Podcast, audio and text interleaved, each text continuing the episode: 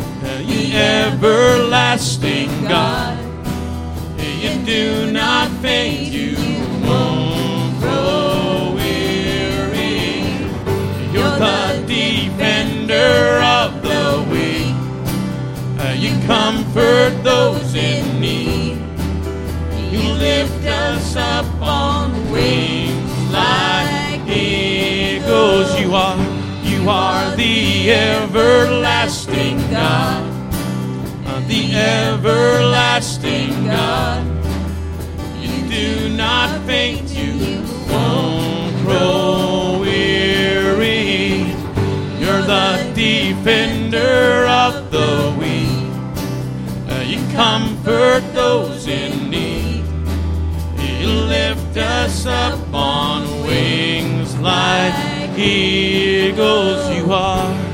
You are the everlasting God, the everlasting God.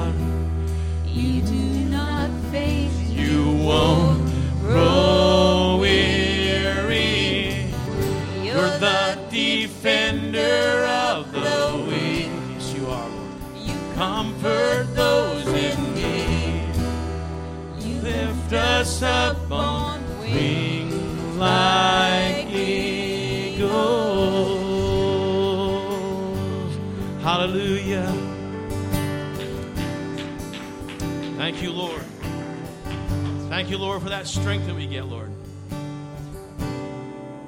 Praise his name. Let's continue to worship the Lord this morning.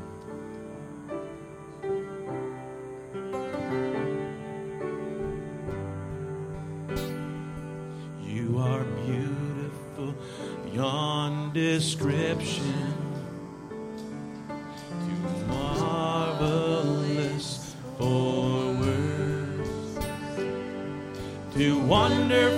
for comprehension like nothing ever seen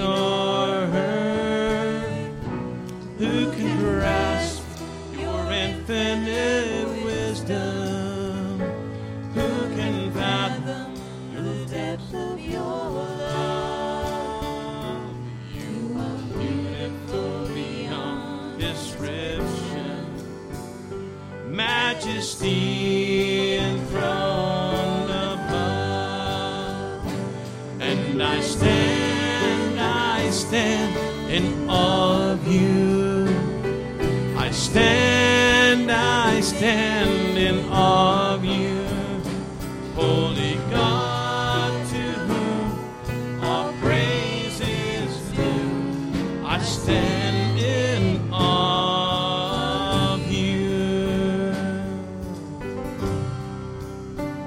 Cause you are beautiful beyond description, yet God crushed you for my sin. In agony and deep affliction, I thought that I might enter in. Who can grasp such tender compassion? Who can fathom this mercy so?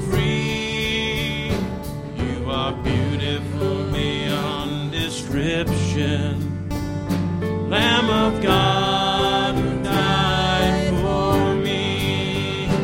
And I stand, I stand.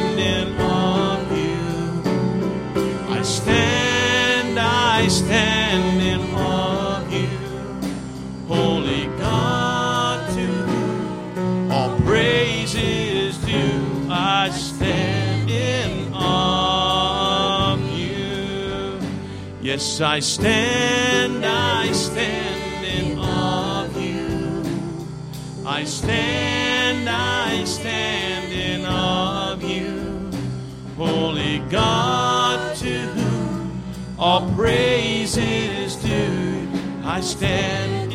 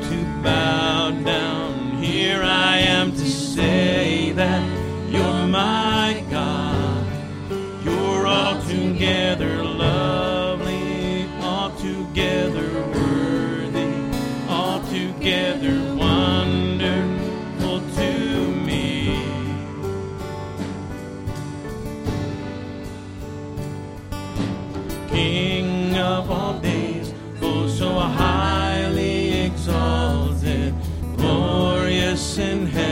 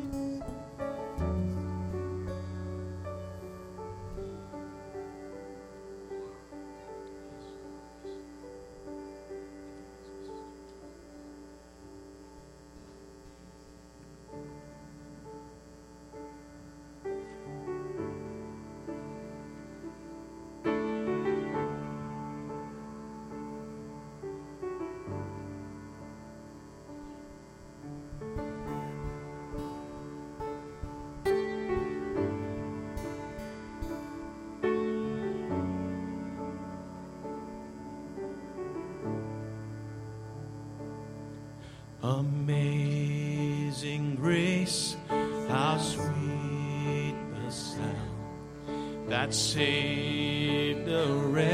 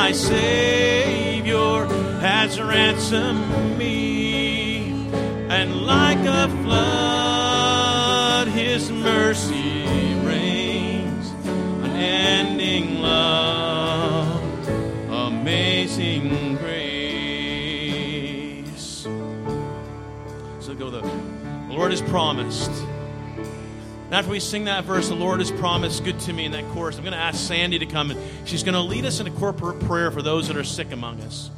Those that are sick in our families, those that are sick in our community, those that are we want we want how many believe that the Lord still heals? The Lord's promises are still good. Is the Lord's promises still good to us this morning? Amen.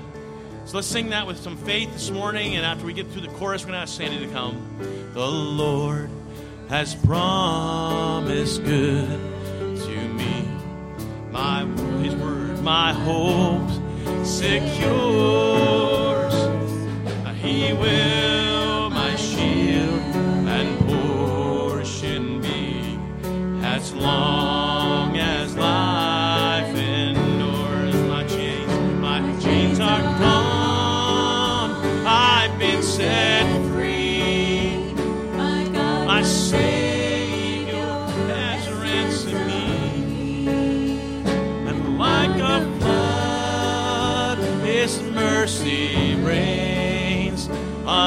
unending love, amazing grace.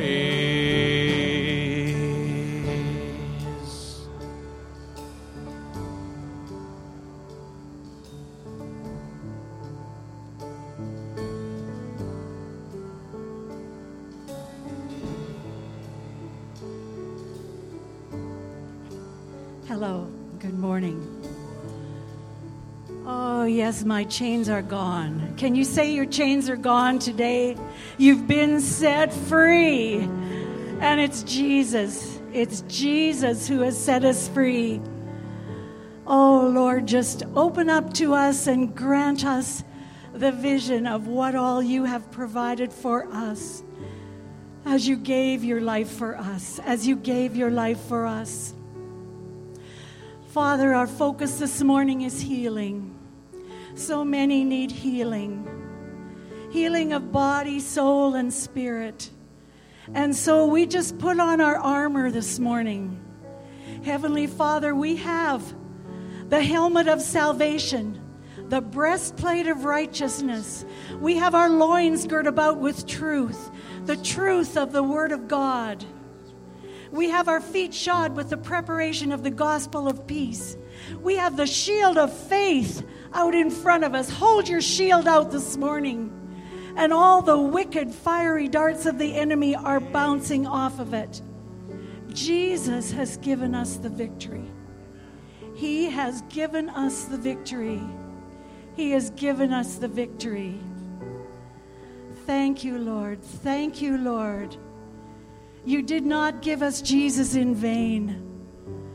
Jesus was sent to us to meet the needs on our lives, to give us salvation, to give us hope, to give meaning to our lives. And Father, we stand this morning in the confidence that we read in the Word of God that we have been saved, we have been set free, we have been delivered, and we have been healed by the blood of Jesus. In Isaiah, it says, He was wounded for our transgressions, He was bruised for our iniquities. The chastisement for our peace was upon Him, and by His stripes we were healed. God's only Son went to the cross for us. And we can come before Him with all the pain that is in our lives and get rid of it. Jesus cares. Our Heavenly Father has made every provision for us. Yes, in the last few weeks, we've been talking about promises. When we see a promise in the Word of God, God is in that promise. God is that promise. When He says He will supply our needs according to His riches in glory, He means that. That is a promise from God. We can stand on that till the very day we die. God will provide what we need according to His riches in glory. Oh God, we are so grateful that you are awakening us up to the realization of who we are in Christ. We are not defeated. We are not defeated. We are the victors because Christ is a victor and He's given us that authority. As He left this earth, He told us to go, heal the sick, cleanse the lepers, cast out demons, raise the dead. He gave us those instructions. He wouldn't have given us that if there wasn't power to do that. And God, today, we just lift up your name in this place. We are so thankful. We are so thankful. We are so thankful to you. Amazing grace has come to us. That amazing grace. Amazing grace from God. It's always a gift. We can't earn it. We don't have to work for it. That amazing grace, that wonderful gift from God. Yes, Lord. One scripture I want to share with you too is in Luke 137 for with God nothing is ever impossible and no word from God shall be without power or impossible of fulfillment. And God speaks clearly that healing and deliverance are paid for at the cross. Yes, Lord. Does anyone desire a prayer for healing this morning? Please come forward. And the word says if the elders will come together and anoint with oil, the prayer of faith will raise them up. And if they have any sins, they'll be forgiven.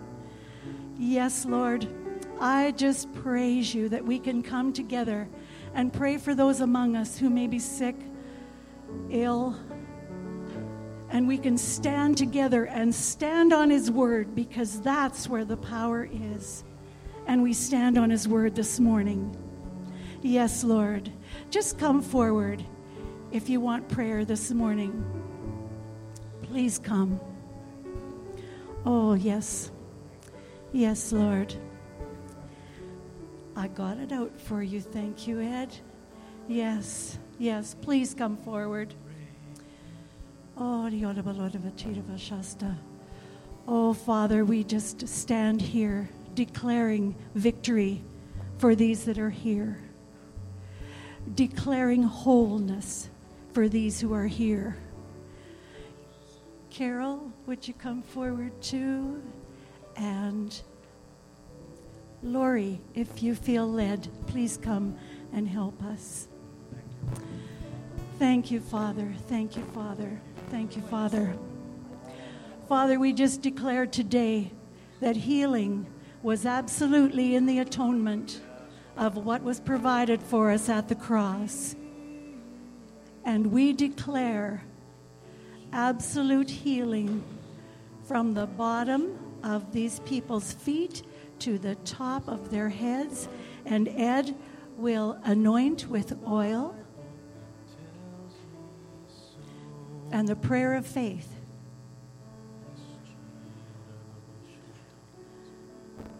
will do a miracle. Lord, we want a miracle from you. We stand on your promise, your promise that says, Beloved, I would that you would all be in health, even as your soul prospers. God wants us to be in health, He wants us to be well.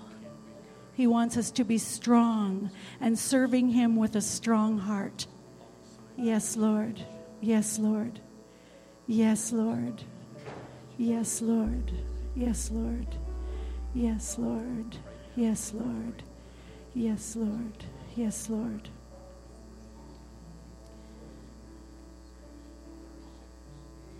Do you need healing for something today?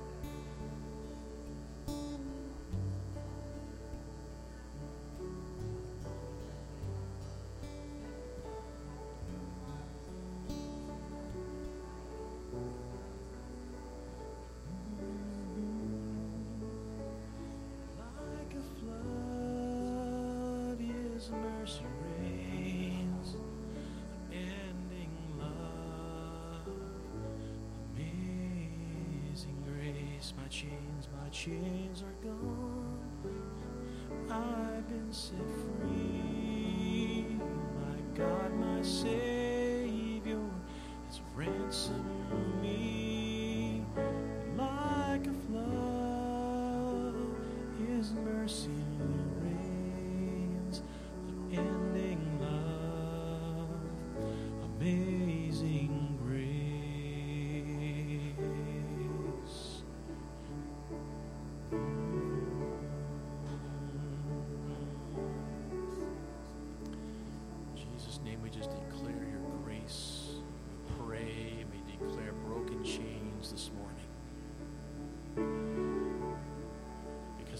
Jesus breaks every chain. The power of Jesus breaks every chain.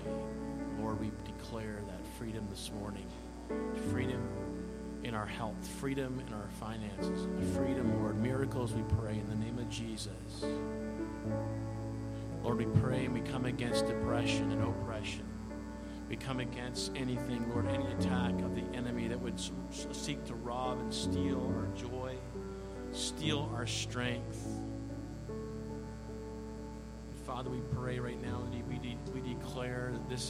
Place of unity and love.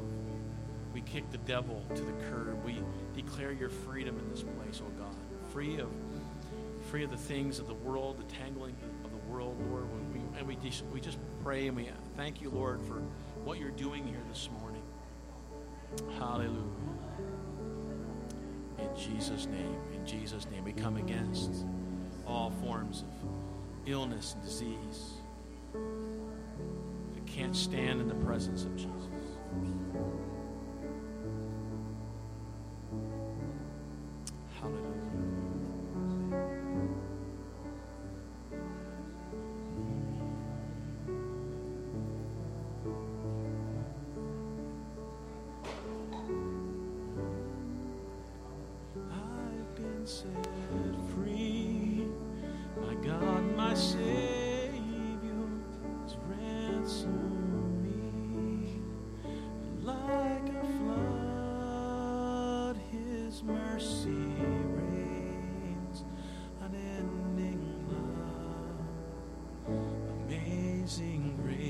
Chains are gone. My chains are gone. I've been set free. My God, my Savior has ransomed me. And like a flood, His mercy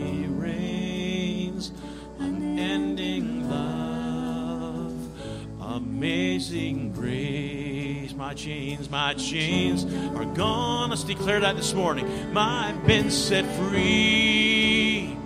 My God, my Savior has ransomed me. And like a flood, His mercy reigns. Unending love, amazing grace. My chains are gone, my chains are gone, and they're broken. I've been set free. My God, my Savior has ransomed me. And like a flood, His mercy reigns. Unending love, amazing grace. Unending love, amazing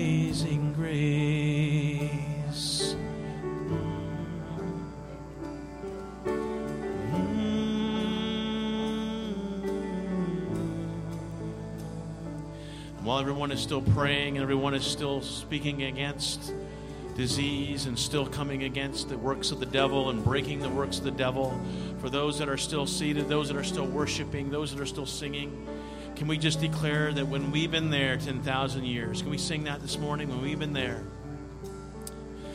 when we've been there 10,000 years, bright shining as the sun, we've no last days to sing God's praise than when we first begun. Because my chains are gone, my chains are gone. I've been set free.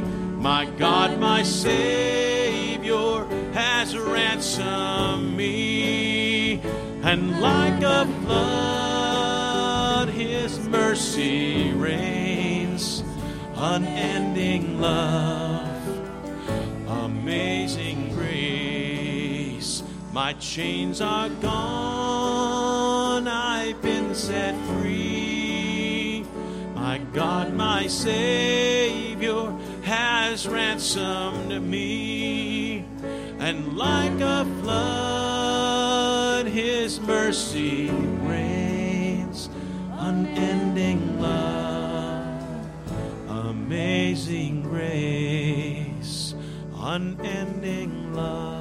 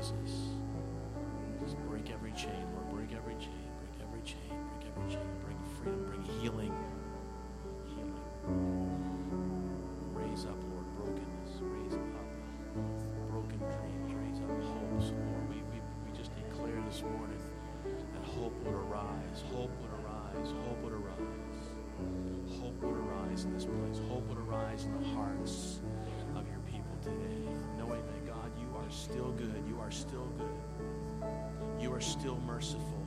You're still compassionate. Hallelujah.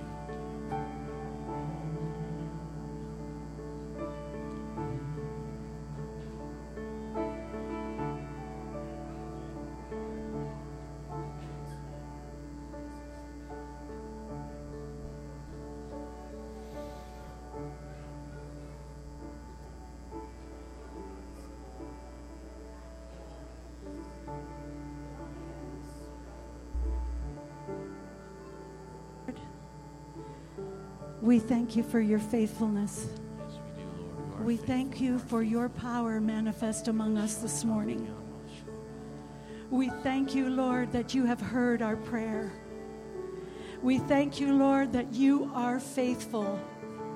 You are always faithful to your word. Your word says it never returns void. God gives out his word, and it does what he says it will do. And God's word heals us. In Jesus' name. I thank you, Lord, for your power, for your strength manifest among us this morning. I thank you that we can come to you, we can worship you, we can come in and be ministered to by your Holy Spirit. By your Holy Spirit. Thank you, Lord, we have victory over the needs presented here this morning. Yes, Lord. Yes, Lord. Yes, Lord. We say thank you. Thank you. Thank you, God. Thank you, God. Thank you, God. Thank you, God. Thank you, Lord. Thank you, Lord. Oh, your word gives such meaning to everything we do. We trust in you. We trust in you, Lord. Yes, God. Yes, God. Yes, God. Yes, God. Yes, God. Oh, in the beauty of your holiness, we stand. We stand and give you glory, Lord. We give you glory. We give you glory in this place. We give you glory. We give you glory. Yes, Lord. Yes, Lord. Yes, Lord. Yes, Lord. Yes, Lord. Oh, de bachira ba vasia de bopora kukoska. Adi bachina matara valova tatanya. Thank you, Father. Thank you, Father.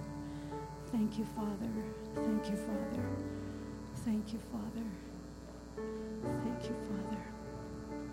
Thank you, Lord. Thank you, Lord. Thank you, Lord.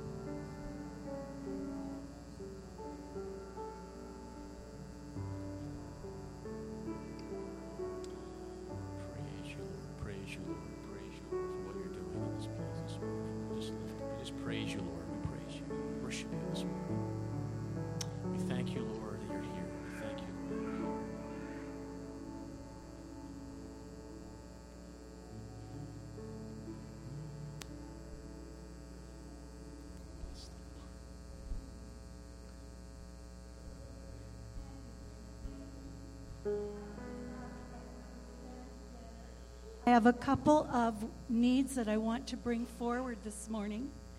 One is a young man that is in our family. He is a nephew of my son-in-law.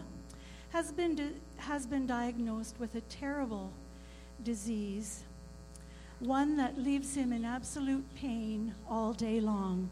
Started with a football injury at 20 years old. He's now 23. He uh, through a GoFundMe page, they raised enough money to send him to Kansas, where he has been receiving treatment. But the treatment has been more excruciating than the pain he had. It's been discouraging. And this last week, they had to stop the treatment because of the pain in his chest and danger to his heart. He's in critical condition, 23 years old.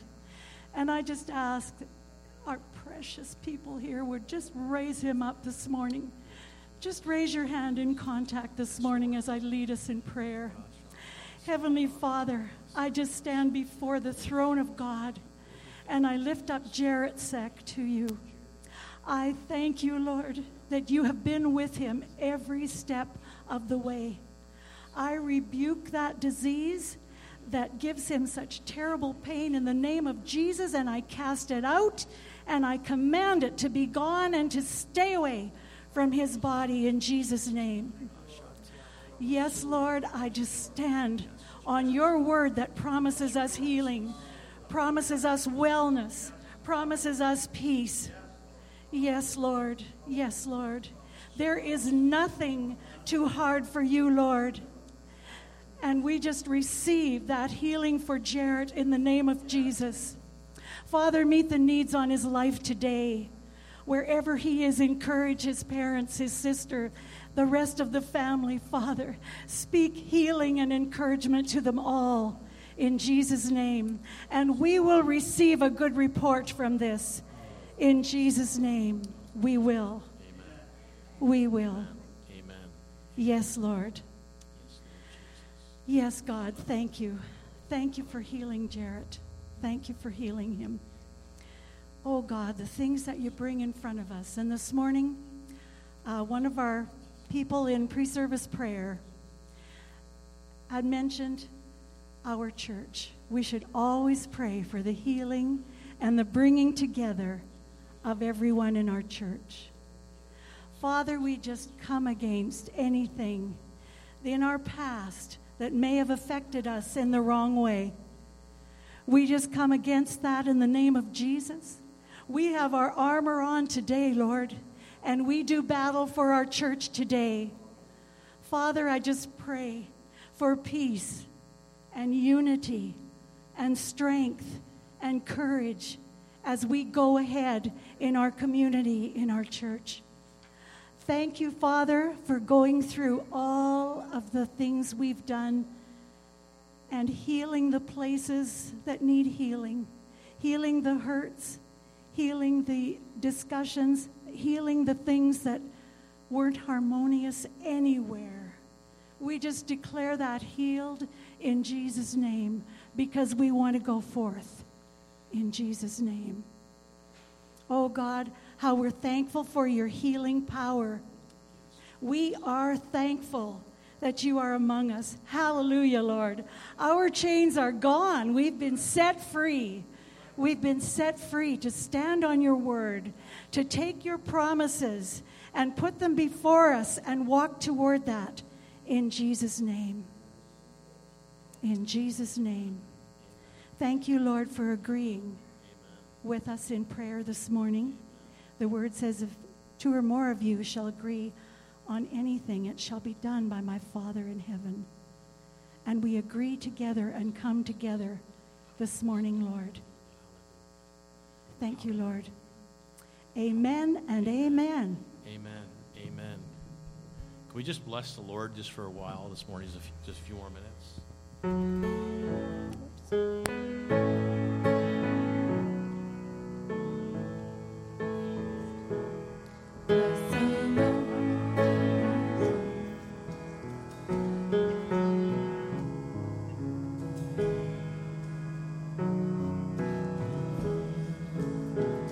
Bless the Lord, oh my soul, oh my soul. Yes, I worship His holy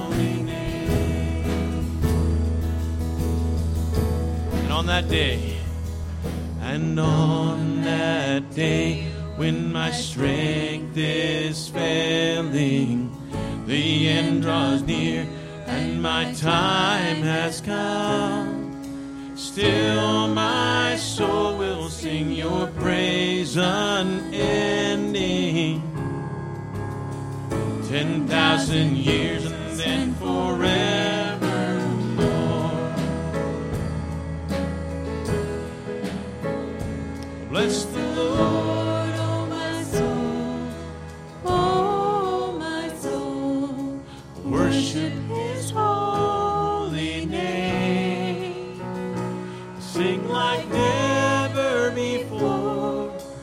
Oh, my soul, I will worship your holy name.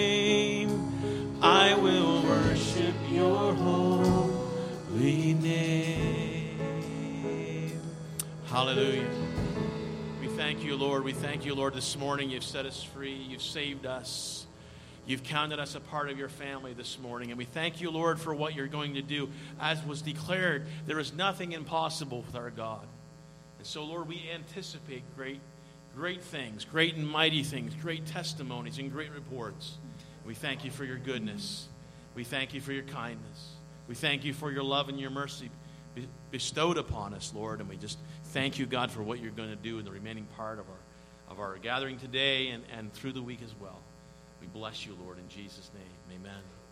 Amen. Amen. You may be seated this morning.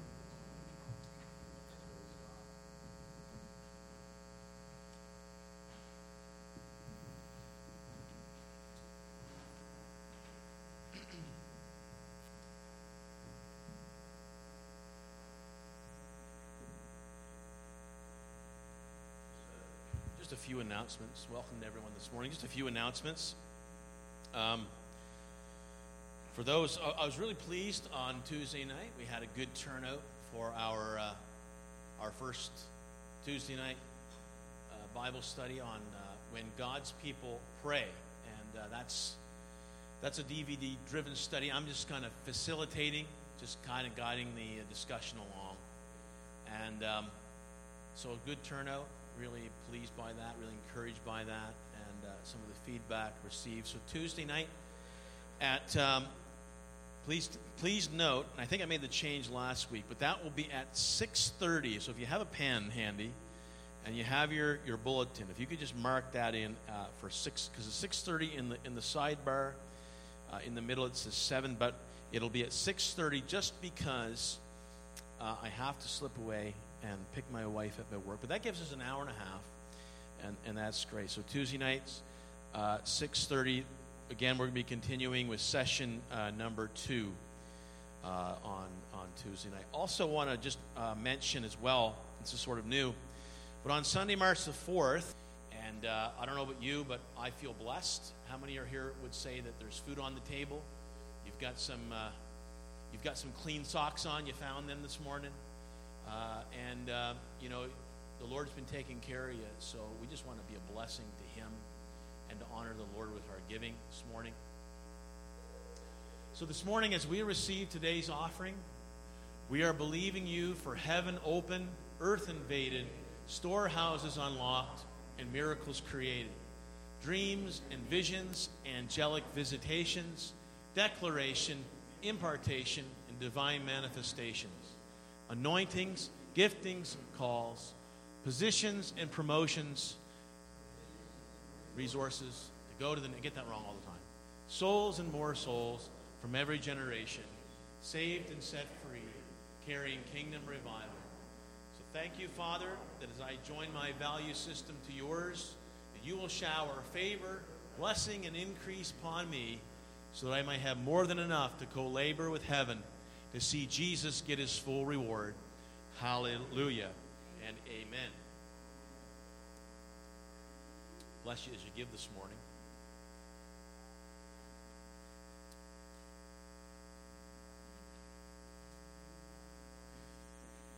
And uh, if you have your Bible with you this morning, if we could just turn into the book of Nehemiah. The book of Nehemiah, and I believe we got a title slide on coming up on the screen. So we're going to be spending some time in the book of Nehemiah in the coming weeks. Because Nehemiah is really a story of restoration, renewal, revival. How many think that sounds pretty decent? Restoration, renewal, revival. There's even repentance in there as well. But if you turn in the book of Nehemiah, we're going to get there in just a, a few moments. But how many have been watching? Anybody watch? Keep their um, keep the remote on like 101, and you watch CTV News. Anybody watch the news at all? CNN. Who are who are news watchers here? Lift up your hand. How about radio? You listen to the news by radio.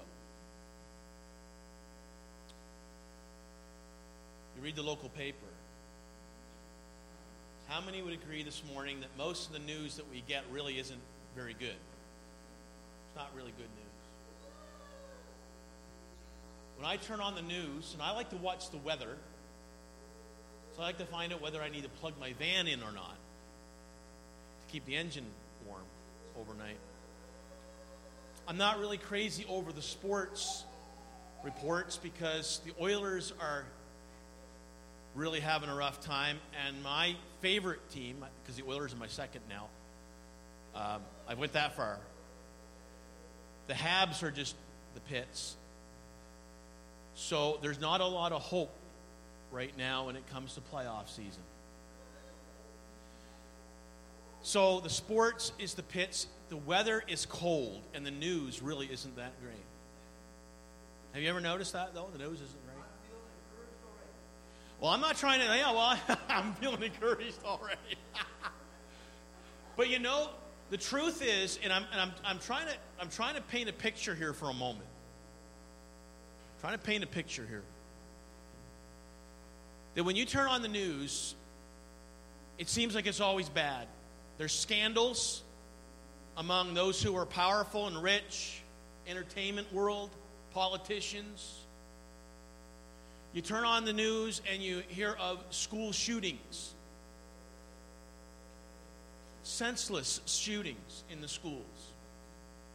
You hear reports of people who are committing suicide and there's murders, and it just seems like over and over that what's being reported through CTV or CNN or Fox or whatever you might be watching, doesn't matter if it's Canadian, doesn't matter if it's American. There's not a lot of good news out there. Not a lot of good news. And when you go into Nehemiah chapter 1, you're going to find something similar. I hate to say this. It will get better, Lincoln. It will get better. You know, if you know the story, it does get better, but it starts off on a pretty heavy note. Because if you go in here, you'll notice that, and give a little bit of historical background, you'll find that the Jewish people, they've been in, taken into captivity 70 years by the Babylonians. Then, sometime later, the Babylonian Empire was overpowered by the Persians. And so we come to the point where we have the king of uh, Persia has come to power, and he encouraged the Jewish remnant to return to their country and to their city of Jerusalem. And there's about 50,000 of them that return But after opposition, they become very discouraged. They feel defeated. They feel like they have no hope. They fa- failed to rebuild the temple. And of course, the temple, folks, is a tangible expression. If you know anything about the Old Testament, the temple was a tangible expression of the presence of the Lord. Very important when it comes to the life and the worship of the Jewish nation. And so God raises up prophets like Haggai and Zechariah to challenge the people to rebuild. 60 more years passes by. And then there's a further section of Jewish people that returns under the leadership of Ezra to re- reestablish the moral and the spiritual life of the people. But when the Persian king first sent them back, they lacked the reinforcements to rebuild the walls of Jerusalem. And so they're in this point where now they feel afflicted and they feel shame. They feel ashamed. And so we come into Nehemiah chapter 1. That's giving a little bit of a backdrop here. But when you go into Nehemiah chapter 1, it says the words of Nehemiah, son of Hachaliah, it came to pass in the month of Kislev, in the seventh, in the twentieth year, that I was in Shushan the citadel, that Hananiah, one of my brethren, came with me from Judah, and I asked them concerning the Jews who had escaped, who had survived the captivity, and concerning Jerusalem. So he has a brother that comes back, and he's asking, How are things at home? How are things in Jerusalem? And they said to me, The survivors who are left from the captivity in the province are there in great distress and reproach. The wall of Jerusalem is also broken down, and its gates are burned with fire. Sounds like he's watching the news. It sounds like he's getting these. Ne- here, here, how are things going? And it's really, really bad, Nehemiah. It's really bad. The people there are in, are in distress. The people there are in turmoil. The people, you know, the walls haven't been rebuilt. The, the gates of the city have been burnt with fire. And so the report comes. The report comes, and here's what it says. And so it was when I heard these words that I sat down and wept and mourned for many days. I was fasting and praying before the God of heaven. So I just want to stop right there. Father, we come in Jesus' name and we just ask, Lord, you'd speak through this. You'd speak through this word today. That you would give us guidance, Lord. You'd guide our minds. You would guide our minds, Lord, as we go through this. That, Father, that you would speak to our hearts, that we would see ourselves in the story. And as we see ourselves in the story, Lord, we pray that, God, that, that you would give us clues. Perhaps the model that we see near Nehemiah here as he's, as he's walking through this turmoil and as he's coming to a place where there's a solution that's going to be presented eventually. So, God, we pray this morning that you'd speak to us, speak to our hearts. We ask it in Jesus' name. Amen. Okay, so, I don't know about you, but um, I remember, and, I'm going to bring this out, but I remember uh, on Wednesday. Actually, I'm going to go back two weeks. I remember about two weeks ago on Sunday, and then then and then about a, uh, yeah three weeks ago Sunday, and then two weeks ago Sunday. I don't know about you, but how many were in the service? And I'm just going to be honest and open here this morning, transparent. How many ever felt that there was some there was times when there felt like there was some heaviness, that there was some heaviness, that there was some discouragement that was going on. And in this instance, here is Nehemiah, and he's getting this negative report that the wall is still broken down, that the gates are burned with fire. It's a negative report, it's a heaviness, it's a discouraging time. And I remember when we were sensing some of that. But I also remember when there was some action that was taken. And there was some declarations that began to be made. And there was some there was some folks that were around the front of the church and they were beginning to declare God's goodness and God's compassion and God's power and God's mercy and standing on the promises of the Lord according to his word. And they began to take action over that. Because how many understand that we don't have to put up with the shame or the distress or the broken wall or the gates that are burned? How many understand this morning that one of the things that, it should cause us to do is it should cause us to recognize that the situation is grave, yes, and it should cause us to motivate us to move into action. It should move us into action.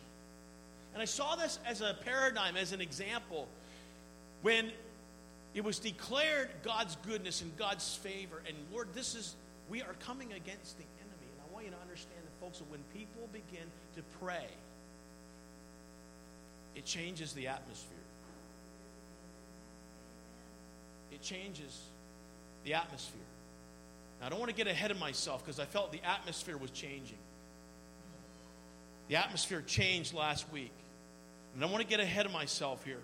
But the, one of the first things I want you to notice, and I've already highlighted, is that there's a report that comes to Nehemiah. Now, I don't know about you this morning, but who would, who would say that, that I got it pretty good in my life?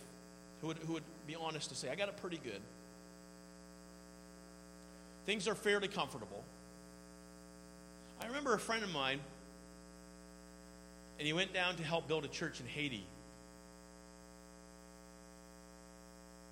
They were living in a modest home in Prince Edward Island. We were living in our 1972 Paramount mobile home wasn't even on cement cinder blocks. We had skirted it in with plywood and painted it. And it was the ugliest thing. They didn't even want to bring it into town. They said, We're going to put up a roadblock. We don't want to let it come into town because it is ugly. We painted it up. We made it into a Christmas present one year, didn't we? We put red, red ribbon around it and all that stuff. But I want you to know, yeah, it was modest. It was modest, but we were warm. We had food, right? So when the oil tank was good, you know, and, and filled up, it was you'd be warm. We had clothes. We were comfortable. We didn't consider ourselves rich until my friend said, Steve, I was down in Haiti on a missions trip. And when I was down in Haiti on a missions trip, I realized just how rich that I am. He said, I saw a lady on the back of a pickup truck after a heavy rain, and she was bathing on the back of the pickup truck. He said, I saw children relieving themselves in the ditch. That was their washroom. He says, Steve, we got it good. We're rich, man. And all of a sudden it dawned on me. It's like, yeah, we actually are really comfortable. We have it good. We have it good. And how many know when you have it good, sometimes blinders come onto your eyes to the needs of others? Because you're absorbed into your own life and your own schedule. And you get up in the morning and you can have eggs and bacon. And for lunch, you can have something that's fairly healthy and whatnot, and supper the same, and you can watch satellite TV if you want to. You can relax in your living room that's warm and cozy, and you have clothes to wear and shoes that aren't worn out, and you drive a vehicle.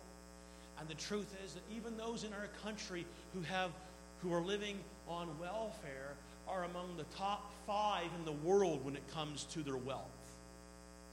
Top 5%. We're rich. We're comfortable.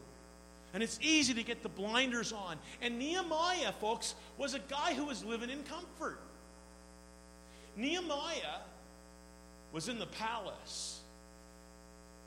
Nehemiah's job, he was the cupbearer to the king. How many would agree that's comfort? You got a cushy job. You're working for the government, right? You've got the favor of the king. You're in the palace. You can't get any more comfortable than that. So he is in a place of position, he's in a place of influence. But it's interesting that Nehemiah doesn't totally have the blinders on because his heart, see, his question to his brother shows us where his heart is at and where his mind is at. Even though he has a position in the palace. And so when his brother comes, he says, he asks, How are things going back home? How are things in Jerusalem?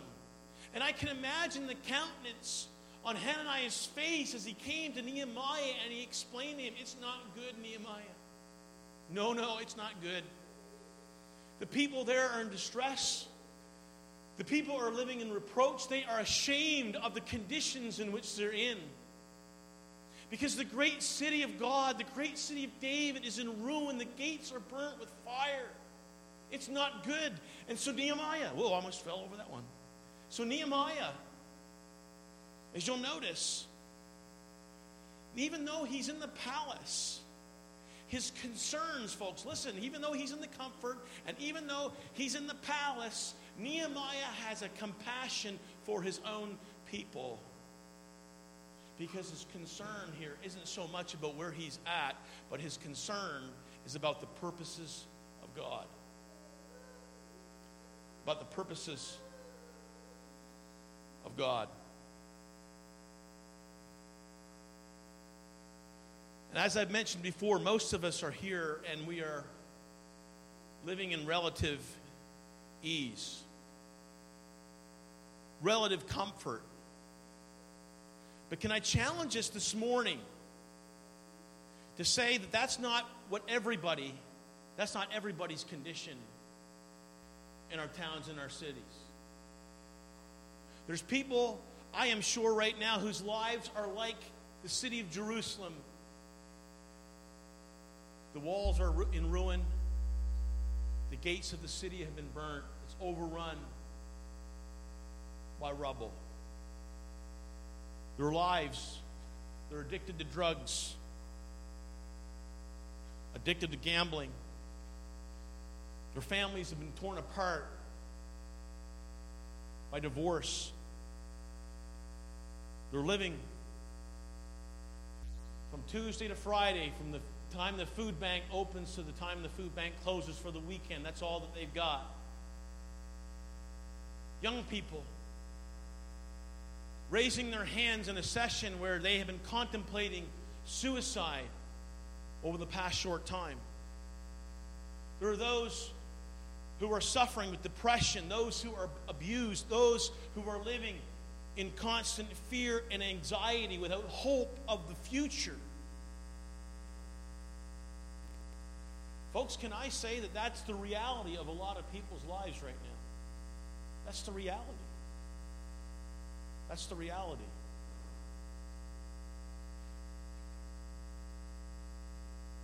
And so the question is what did Nehemiah do? What was his response to the conditions that he'd heard about Jerusalem? What should our response be to some of the descriptions that I just shared this morning, which would be things that will be taking place probably in most any town, community, city on our continent right now.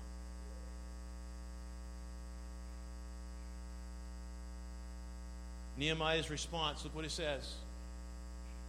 Verse 4 again, he says, When I heard these words, I sat down and I wept and I mourned for many days.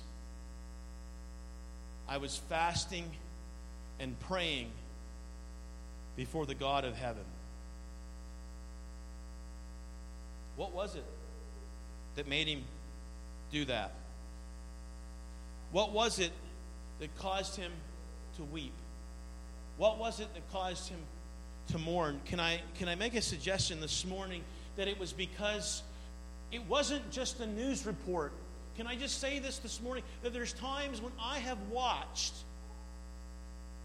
World Vision commercials. I've watched Compassion.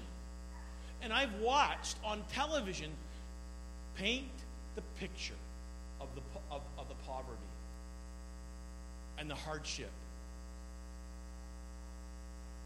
And how many, we don't need to have a hand raised here this morning, but how many times have we been able to sit and watch it and flick the channel and do nothing about it?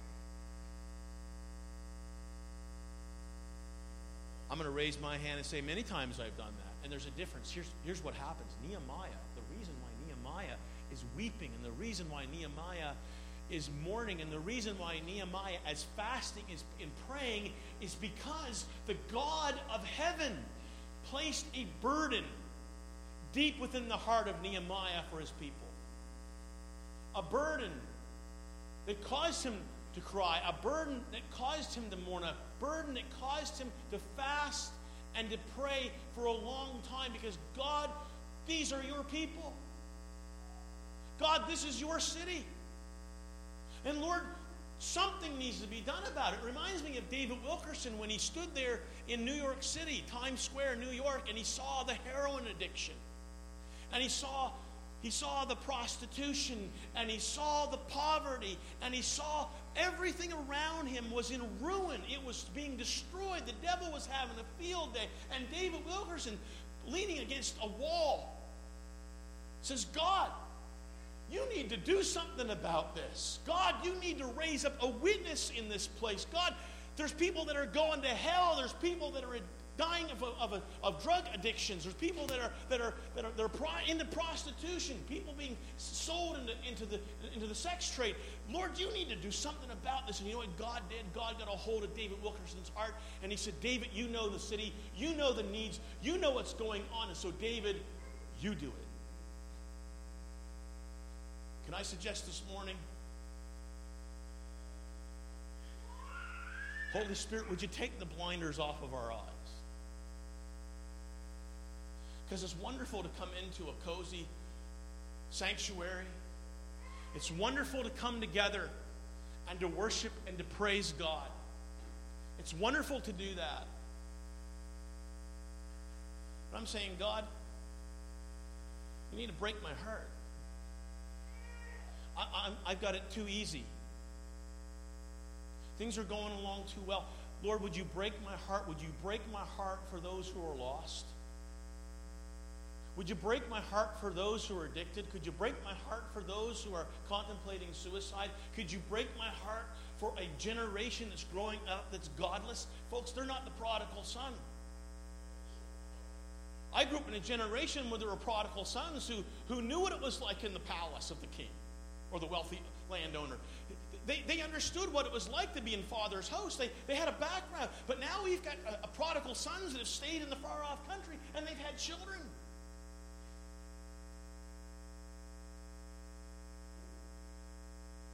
And the, children have had children. And these are the people that are out there right now. They don't know what it's like to be in Father's house. They know nothing of the robe, the sandals, and the ring. They know nothing of the goodness of their Father because they're, they're so far away. And I'm asking, Lord, would you break our hearts over this? Would you give us a burden? I remember in Yarmouth, Nova Scotia, there was a number of women who, who they realized that their kids were wayward now. And they were getting into all sorts of stuff that they, that they knew. They weren't raised that way. They knew right from wrong. They knew the dangers of, of certain lifestyles, and yet they were getting involved in this, and their lives were, were being in ruin. And no longer were these parents who used to be judgmental, because, folks, you know what it's like. You can have people say, oh, my kids would never do that, and next thing you know, what they go from being judgmental to being on their knees in a burden of prayer. And that's what they did. They turned the prayer room on the Sunday, and at 4 o'clock in the afternoon, on a Sunday afternoon, every, every before every evening service, we had an evening service there, probably about 100 people showed up for the evening service. There would be a number of women in that prayer room, and they would be, they would go to war. They had a Bristol board, and I forget how many names. It was filled with names and needs. And they went to war and they did battle on behalf of their children and their grandchildren. Believing that God would do something miraculous, that God could come to their rescue, that God could pull them out of the pit of sin and place their feet upon a solid rock.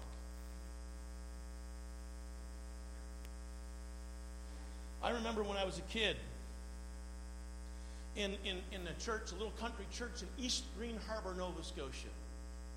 We're talking, I always joke and say, it's in the suburbs of Lockeport, population 600.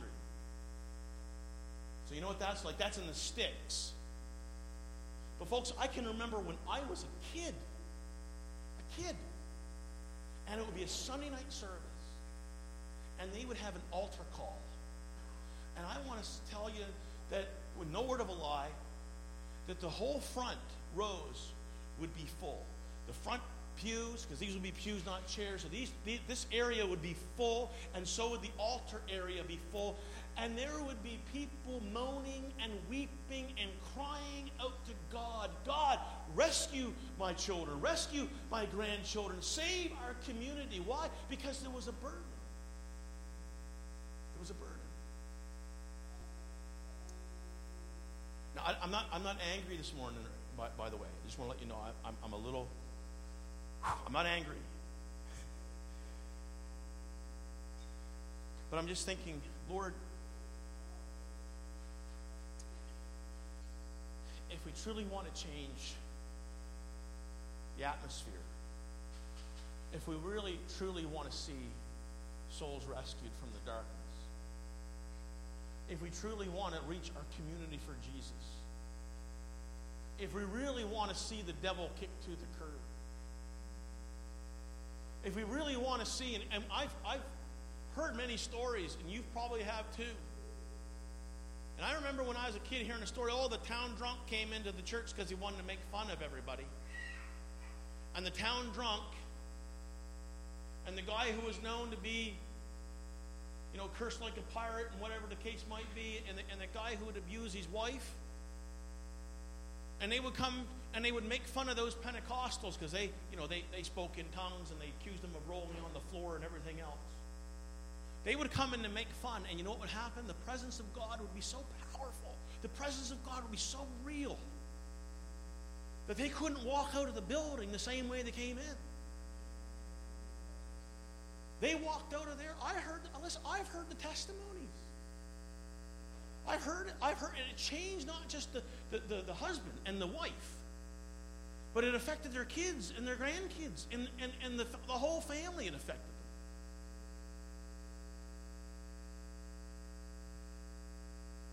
I'm saying, Lord, will you do it again?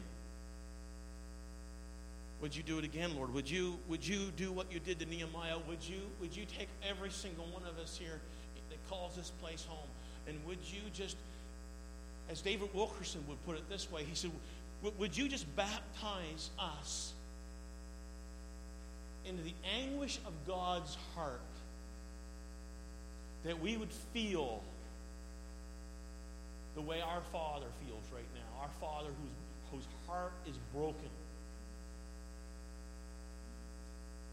heart is broken for the lost. His heart is broken for those who are enslaved in addiction. His heart is broken for those who are without hope and they're thinking of taking a gift of God, which is the life that He has given them, and taking it away. For those who are poor, and you know this, and I don't have to do a large exposition on this, but folks, you know that when Jesus was in the flesh, walking the dusty roads of Palestine, that Jesus' heart was for those who were lepers, for those who were poor, for those who were ostracized and marginalized, those that nobody else wanted anything to do with. Jesus intentionally went to them because they were sheep without a shepherd. And he healed the leper and gave him a new leaf, lease on life. And he, he even, oh man, this is even getting worse. He even embraced the tax collector. And what do they want to do with him? They want to spit in their face. They hated them. They were traitors. They were stealing. You think Revenue Canada's bad? This was way worse than that. Oh, yeah. And yet Jesus had Matthew as part of his entourage. And he went to Zacchaeus' house for some muffins and probably a double double. Because that's the heart of our God. That's the heart of our God. And folks, that needs to be the response that we have. And I'm praying, Holy Spirit, would you, would you just, would you take the blinders off of our eyes and help us to see what you see? That when we drive down the streets of Vegreville, when we go into Walmart, wherever we go, could you help us to get the blinders off of our eyes that we can actually see from heaven's perspective? Not from our perspective, but from heaven's perspective, that we would see the needs, that we would see where people really are at. And we say, Oh Lord, break my heart for them. So that was his response. That was the news, that was his response. Very quickly, number three, I want you to notice a couple things. I want you to notice his prayer. I want you to notice his prayer. Verse 5. Verse 5.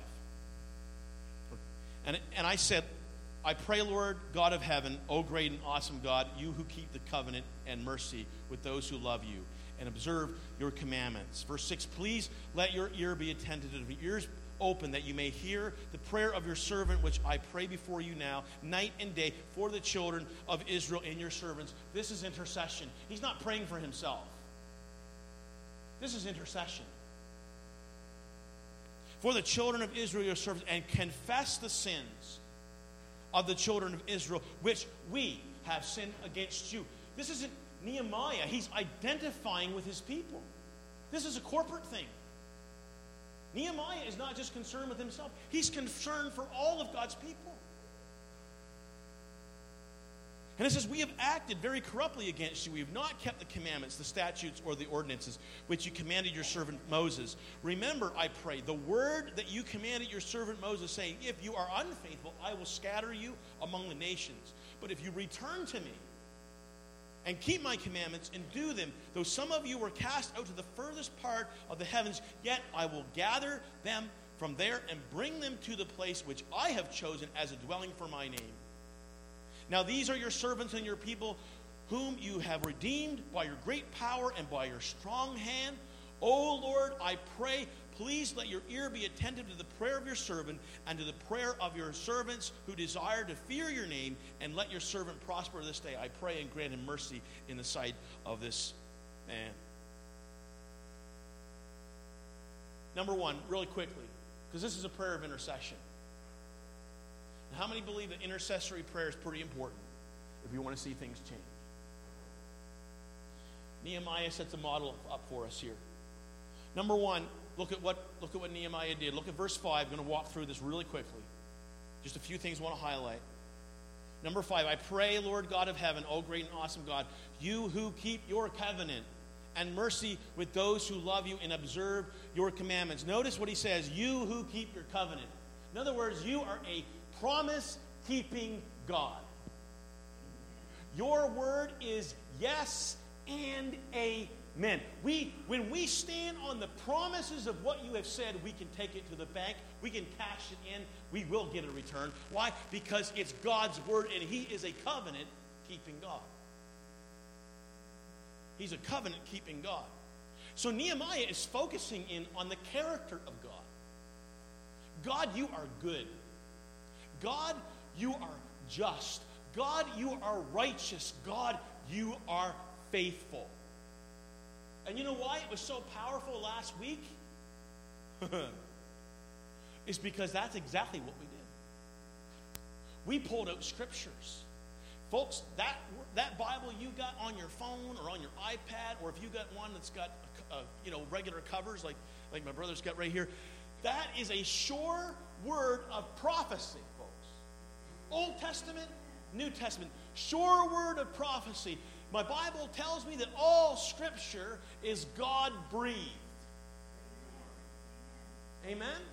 Paul writes to Timothy, all Scripture is God breathed. It is inspired of the Holy Spirit as He led men to write. Yeah, they had to move the quill on the scrolls, but it was the Spirit of God who inspired those sure word of prophecy. And to us, folks, it is His covenant to us. It is His covenant to us that demonstrates His character. It demonstrates that He is great, that He is awesome, He is merciful, He is powerful, He is faithful. And when we pray and we stand upon the promises of God, we stand upon the will of God. We stand upon His will. You can't go wrong. You say, well, how do I want to know what God's will is? All you need to do is look at what He's already said. You partner with the will of God, what He's already said, you've got something powerful that's unfolding. He's a redeeming God. He's a restoring God. He is a God who is faithful to his covenant. He's a God of love. He's one who desires to pull his people out of calamity. He's a God who hears the cries of our heart, and his arm is not too short to redeem and to rescue. Isn't that good? Hallelujah. Praise his name. And I say, Lord, would you do it again? Would you do it again and again and again? Hallelujah. Number two, number two, it's a prayer of confession. Look at verse 6. Please let your ear be attentive and your eyes open that you may hear the prayer of your servant, which I pray before you now night and day for the children of Israel, for your servants, and confess the sins of the children of Israel, which we have sinned against you. Now, folks, this is confession that's happening. This is confession. It's not just for criminals, it's for us too.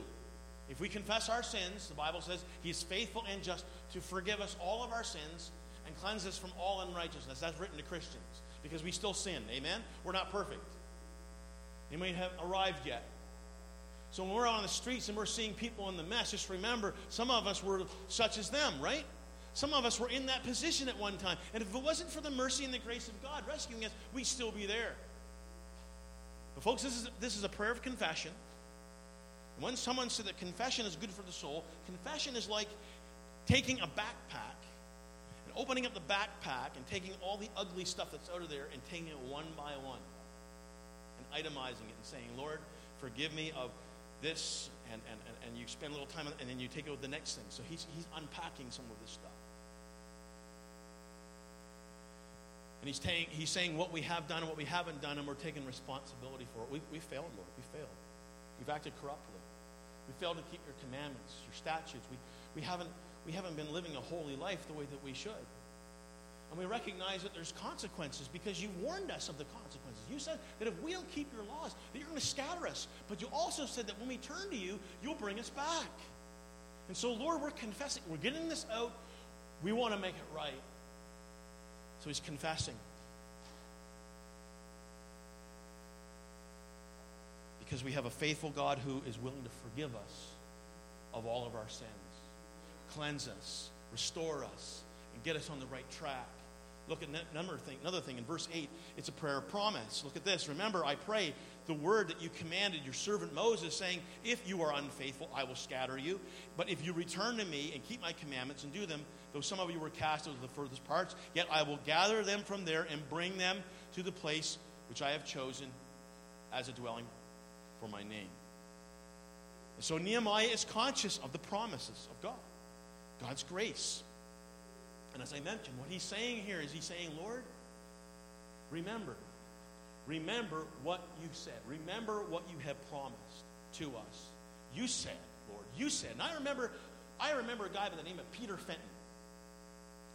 And Peter was, I mean, he really was uh, a live wire in, in, uh, in uh. And when we would go to pray, this is what how Peter would pray. He would say, Lord, you said, and then he dot, dot, dot. And so he would pray that, and he said, Lord, you said. And he would take the word of God, and just like the prophet was to take the word of God and put it in the face of the king and say, King, listen, King, this is what the Lord says. We, we, you, we obey you, we keep your commandments, and guess what? You're going to get blessed. But when you start getting away on the wrong track, this is the consequence. Remember the Lord's covenant. Well, that's what Peter was doing. Peter was taking the Bible and he was saying, Lord, you see this? You see what you said? Lord, you said this, and so we're praying this way. Lord, you said this, and this is how we're praying. And Lord, you said this, and this is what we declare, because we know that you are a covenant keeping God. Whew. I'm having too much fun up here. But notice the last thing, fourth thing, and I close with this. It was a prayer of hope and determination. The prayer, it was, a, it was intercession, it was confession, it was repentance, it was prayers of promise, but it was also a prayer of hope and determination. Look at verse 10. Now these are your servants and your people whom you have redeemed by your great power and by your strong hand. O Lord, I pray, please let your ear be attentive to the prayer of your servant and to the prayer of your servants who desire to fear your name. And let your servant fail this day? No. Success. Grant your servant success. Let your, another translation, let your servant prosper. Check it out. Oh Lord, I, pr- I pray, please let your ear be attentive to the prayer of your servant and to the prayer of your servants who desire to fear, and let your servant or give your servant success. Grant your servant favor, not failure. Favor. Nehemiah is praying a prayer expecting God's going to do something. When we pray, are we truly praying expecting that God is going to bring us success? That God is going to bring us favor? That God is going to bring us prosperity? Do we really believe when we pray that? I sure hope that we do. And I don't know about if anybody's like, some, sometimes, sometimes I read the temperature better than I set the temperature. Anybody ever find that themselves? That you read the temperature better than you set it? What's, what's the spiritual temperature in this room? And whoop, it's really low. It's cold as ice. I'm frozen. And then you get depressed and you get discouraged. Sucks it right out of you. Right? Life right out of you. Then there's time you walk into the room and it's like, what's the spiritual temperature? Boop, it's about 32 degrees, and man, it's hot, and God's doing some great things. And you're encouraged, and you're on fire, and you're all pumped up. And then the next time you're there, goes right back down minus 30, 40, minus 42 wind chill. And you're reading the temperature. But can I make a suggestion this morning that Nehemiah was so disgusted, so upset, so mad, so I, I mean, I really I believe he was I believe that he was, he was torn up, but I believe he was also to the point where we have a hope in our God. And because we have hope, we can be determined. And we don't need to allow the situations around us and the circumstances to determine that we are just like yo yo Christians, right? Up and down. Up one minute, down the next. Up. up. Controlled by our feelings, controlled by the circumstances controlled by the spiritual atmosphere. But instead, Nehemiah says, Let your servant have success. Let your servant prosper. It is a prayer. I'm going to ask Carol to come back to the piano, guys, back to the instruments. And whatever the Lord leads you to pray or play, Carol. Maybe it's, oh, I don't know where to go, but I can tell you this. If we can end here, it started bad. It was bad news, right? It started off with the gates are, are burned with fire, the walls are down, people are in, in distress, and people are living in reproach. But here's where Nehemiah ends with his, with his prayer that he's coming to the place where, Lord, I, I see a glimmer of hope. Can we stand together this morning? I see a glimmer of hope. I see a glimmer of hope. And because there's hope in our God, because there's hope in our God, folks, can I just say this right now that there are issues in our community? And as I said, there's a lot of people right now that are broken. There's a lot of people that are facing a lot of problems. But when we partner with God and His purposes and His plan and His will, folks, and we pray a prayer of hope and determination, how many know that God is attracted to our hunger? God is attracted to our thirst.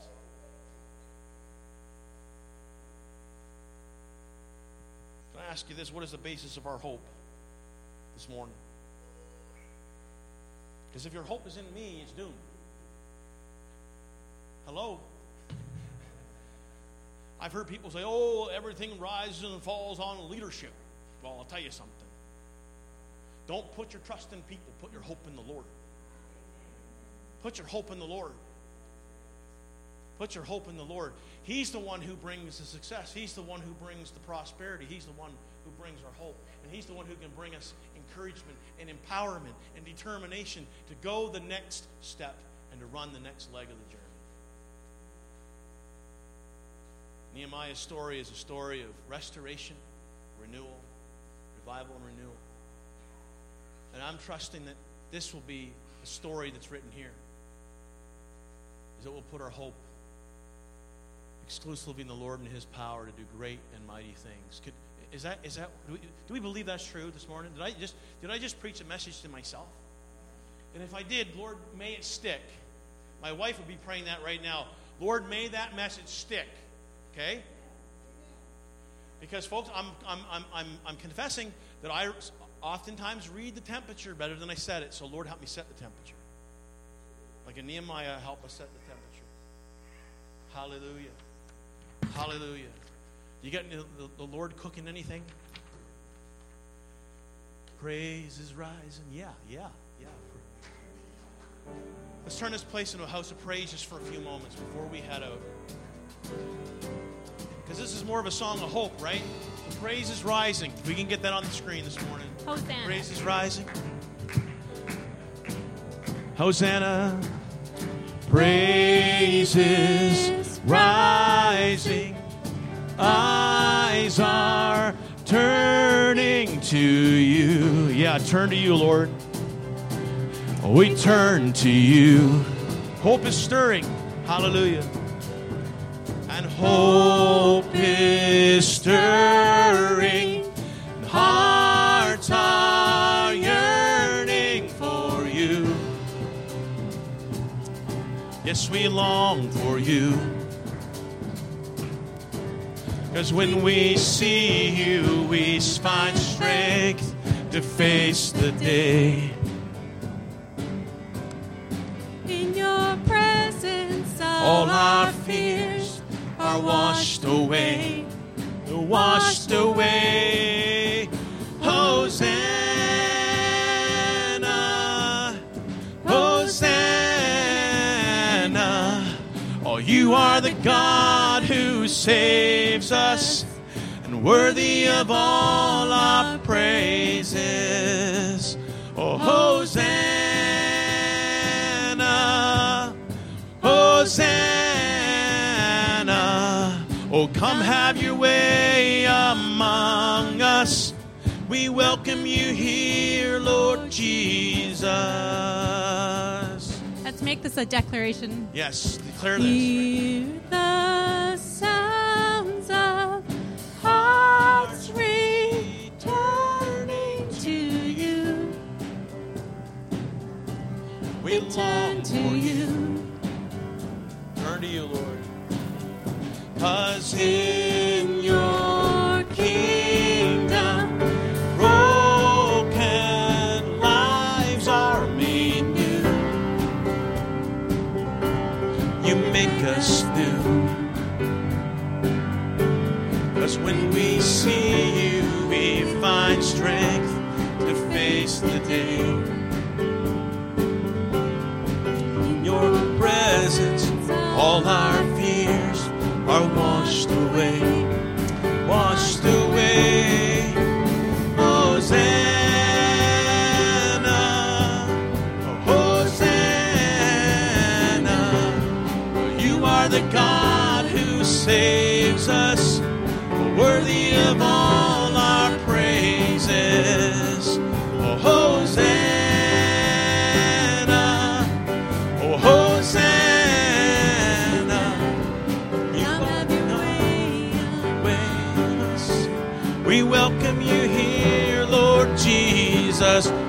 Uh, come have your way among us. We welcome you here, Lord Jesus. Yes, we do, Lord. Yes, we do, Lord. Lord, you know the needs of our assembly. You know the needs of the lives that are present here this morning. You know every situation. You know every family. You know every need. You know every heart, God. And Lord, you also know our community. You know every soul that's here. You, you know them by their name, and you know how many hairs are on the top of their heads, Lord. You know the struggles that they're facing. You know where they're at. And God, I pray in the name of Jesus this morning that as we've walked through the first chapter of Nehemiah and we've seen where he started and where he landed, that God, that we too would have a renewed hope. Renew hope within our hearts this morning and give us a determination. A determination to pray, a determination to intercede, a determination to keep pressing in, a determination to work together, a determination to build and to see restoration and to see renewing and to see revival and to see resurrection in our time. Lord, we just ask, God, that your power would be on display for all this community to see. And that, Lord, in so doing, that you will get all the glory and the praise and the honor. Hallelujah. We praise you this morning. You are the God who saves us. You are the God who redeems and rescues. You are the God who brings success and prosperity. And we ask today, Lord, that you will help us, Lord, as we partner with you. And we ask and we declare these, these promises. We declare your goodness and we declare your mercy and we declare your faithfulness. That, Lord, this morning you have heard us. You have heard our cries. You have heard our hearts. And that, Lord, you will act accordingly because you're good. Is He good this morning? Is He good? Is He merciful? Is He compassionate? Is He faithful? If He's faithful this morning, could you shout amen? Could you just praise Him this morning for His faithfulness? Praise Him this morning for your salvation. Praise Him that He's cleansed your heart. Praise Him this morning that He's given you a place, an inheritance among the saints. Give Him praise this morning for His word is yes and amen. Give Him praise. Give Him praise. Give Him praise. We praise you this morning, Lord. And we ask, God, that as we leave this place today, that we will go, Lord, not with heavy hearts, but with a renewed hope, renewed determination in the mighty things that you're going to do, the mighty things you're going to show us. In Jesus' name. And everyone said, Amen. Amen. Amen. God bless you this morning. God bless you. Put, uh, make sure you shake someone's hand. Make sure you hug a neck. And don't forget tonight, for those that